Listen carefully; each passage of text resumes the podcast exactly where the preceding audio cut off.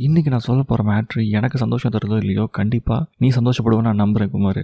S காத்து வாக்கில் Tamil podcast உங்க கூட பேசிகிட்டு இருக்கேன். நான் யாருன்னு சொல்ல மாட்டேன். So we're in hundred and eighth episode of Kaathu Vaakkil ஒரு Tamil podcast which I have never ever imagined இந்த நம்பரை டூ ஹண்ட்ரடாக ஆக்கணும்னு எனக்கு ஒரு சின்ன ஆசை இருக்குது குமார். அல்பாசையாக கூட இருக்கலாம். Probably from your point of view it still பார்க்கலாம். அது நடக்குதா இல்லையான்னு நாளைக்கு சந்திப்போம். Take care